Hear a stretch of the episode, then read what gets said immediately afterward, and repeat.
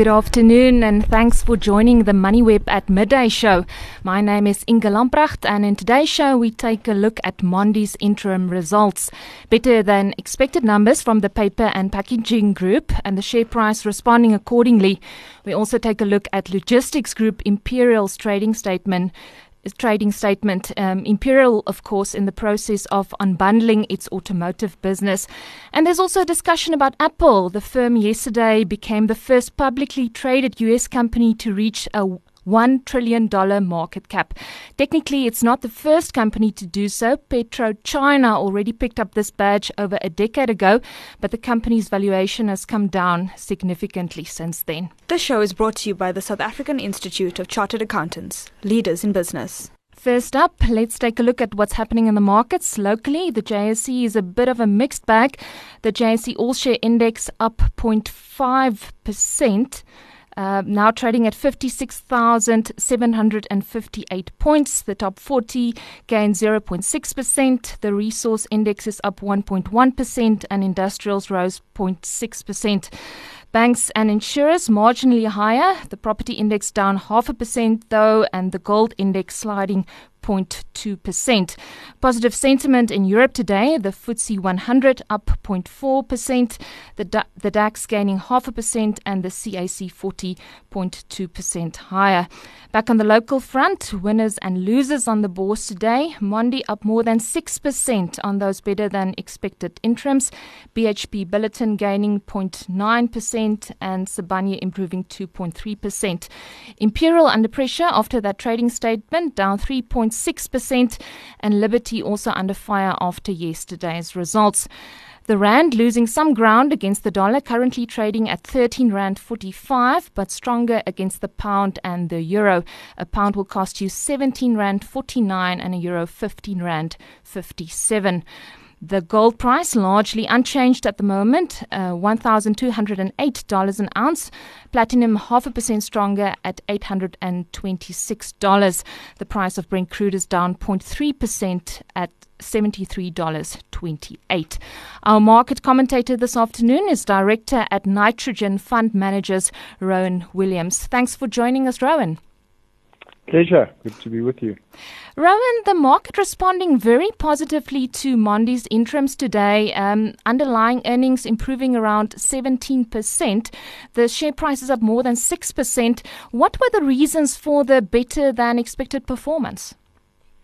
Yeah, certainly a very good print, and uh, we're seeing the reaction. Uh, really, the main business, uh, the, the main up performance, the paper packaging business, um, what we saw is um, very strong numbers uh, out of that segment, and that's really driven by firm pricing. There has been uh, significant price increases that they've been able to put through in Europe, and that coupled with um, some benign um, pricing on their input costs, particularly recycled paper, as uh, China has uh, restricted uh, the import of uh, paper there. So, as oversupply um, of, of one of the raw materials, and then very firm pricing, We're leading to uh, quite an expansion in margins uh, in that division, and that really was the reason for the outperformance.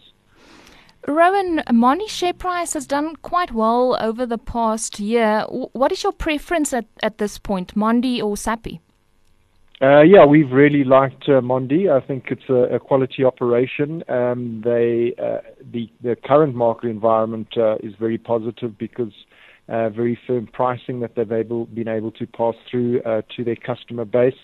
That coupled with um, fairly constrained supply in terms of uh, uh, new production coming online, which is creating a, a, conducive environment, and then reasonable demand dynamics for the, the end products. Um, it's less cyclical than the, the paper business, which is obviously uh, Sappi, and they uh, had more exposure to the, the dissolvable wood pulp. Um, and uh, yeah, quality management, quality operation, and it has delivered over the years. So uh, at this point in time, notwithstanding the, the strong performance, we, we still like uh, Mondi. Rowan, then turning to Imperial's trading statement, the company expecting headline earnings to rise at least 23% uh, in the year through June, but the market not convinced. Uh, the share price is down 3.5%. Why the negativity?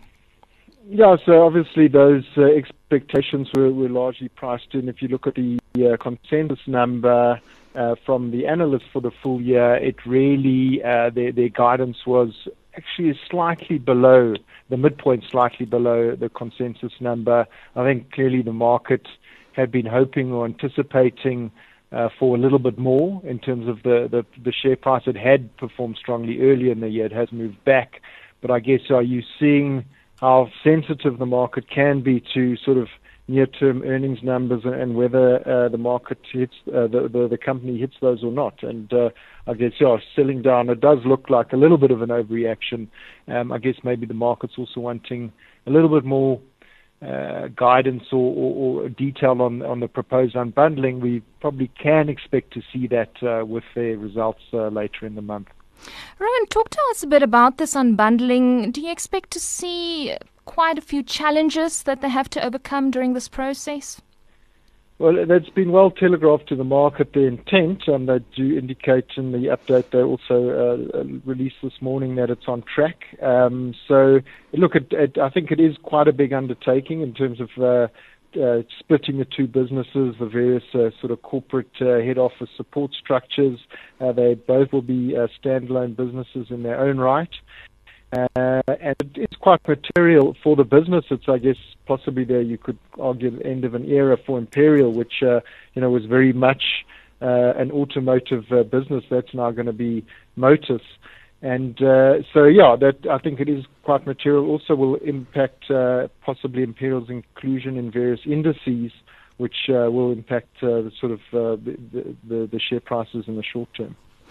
Rowan, then turning to international company news for a moment. Yesterday, Apple became the first publicly traded US company to reach a $1 trillion market cap. What do you think about the current valuation levels?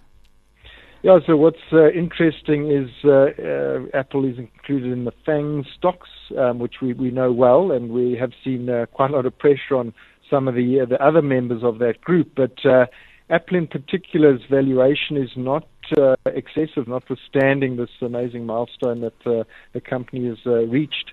And I guess that makes it a safer and possibly more compelling investment than other stocks that are considered part of that uh, that group or peer group. So uh, it it doesn't look excessive. They do hold significant cash.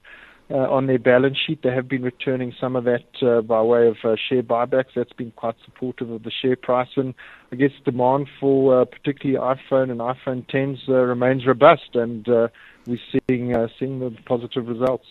I couldn't help but smile because since I'm an Android user, looking at uh, the June quarter numbers, iPhone iPhone sales uh, only grew about I think one percent, but the revenues uh, for iPhones increased by twenty percent. So one has to wonder whether some people are not paying too much for their iPhone XS. It does seem that the uh, um, the buyers of iPhones like the uh, yeah the top end uh, phone, and that's what actually where they outperformed. As you say, the unit sales were not uh, particularly impressive, but uh, uh, the majority of people that are buying the phones are buying the, the the very top end, and I think that is a hallmark of an Apple user. They love the phone um, and they want the very best. And uh, yeah, that's why they the, the uh, very large revenue numbers. Also, I think uh, looking at that one trillion dollar market cap number, one has to spare a thought for one of the initial share, shareholders, uh, Ron Wayne, who mm. apparently sold his ten percent stake for a mere eight hundred dollars. Yeah, so uh, it can show you how. Um, companies can grow from something very small to very large. I guess this is the most uh, successful um, company of all time in terms of valuation. So, uh, yeah, I guess fortunes made and lost, and uh, yeah, let's hope he's moved on. Yeah, also maybe highlights the importance of, of staying in the market to an extent, but then again, there's also yes. examples like Steinhoff. So um, let's leave it at that. Um, um, Rowan, then Tesla also, um, it's quite a controversial stock, but its mm-hmm. share price rose uh, over 16% yesterday, leaving short sellers in a bit of a pickle. What happened? Yeah, so uh, very much focused on the production figures and whether they're going for their Model 3, they'll able uh, reach the targets that they set um, by their own admission, uh, fairly ambitious targets. You know, they're setting up uh, sort of uh, tents in their um, facilities to, to make sure that uh, for to expand production, and I guess that's really what the market has been focusing on, and uh, their production figures were good. Um, and I guess also a little bit of contrition uh, from Elon Musk. He started the um, earnings call apparently with apologies for his behavior at the previous call and apologized in person to the analysts involved. So I think the market saw, uh, saw that as positive, maybe a little less of a hubristic approach and, and, and focused on delivering. And uh, yeah, I guess uh, given the sort of um, difference of opinion on that stock, can uh, get into a short squeeze, I guess, which is what happened. I think Tesla is probably one of those companies where people either feel very strongly about it, very positive about it, or either hate the company. Where and in, in which camp are you? Yeah, look, I think we focus on valuations, and uh, I think it's very difficult to justify the valuation. Uh, you know, it has a valuation higher than a lot of traditional uh, car manufacturing uh, firms that uh, have very strong electric tra- car um, programs. And uh, so, yeah, it doesn't quite square up with the valuations of the other car manufacturers. So, yeah, it, it, it overpriced from my perspective. Rowan, then just coming back to the local uh, market before we close off, we're going to see banks, our big banks, start, um, starting to report their uh, numbers next week. Um, the economy is still f- under pressure at the moment, uh, consumers not in a great space. What is your expectation around the results for our big banks uh, coming out from next week? Yeah, so you sort of laid out the, the operating environment for them. Uh, it is tough, it is challenging. We haven't seen uh, significant credit growth or credit extension, um, coupled with a fairly flat uh, economy. So really not a great environment for them. I think they're doing the best they can and managing costs quite aggressively. So we see very muted uh, earnings growth. So positive, but below uh, double digits. So um, marking time to some extent and, and, and waiting for, for better economic conditions, and they're quite a strong barometer of that. Thank you so much for joining us, uh, Rowan. That was Director at Nitrogen Fund Managers, Rowan Williams. This show was brought to you by the South African Institute of Chartered Accountants, leaders in business. Numbers rule the world inflation, interest rates, petrol price. And when numbers change, you need to know how to respond especially when it comes to business. Partner with a chartered accountant and get far more than a numbers person. A CA(SA) is equipped with holistic business acumen and decision making expertise when evaluating your business's future growth. Partner with a responsible leader in business. Partner with a CA(SA) today. Go to saica.co.za. And that's it from me. Thanks for joining to listen to MoneyWeb at midday.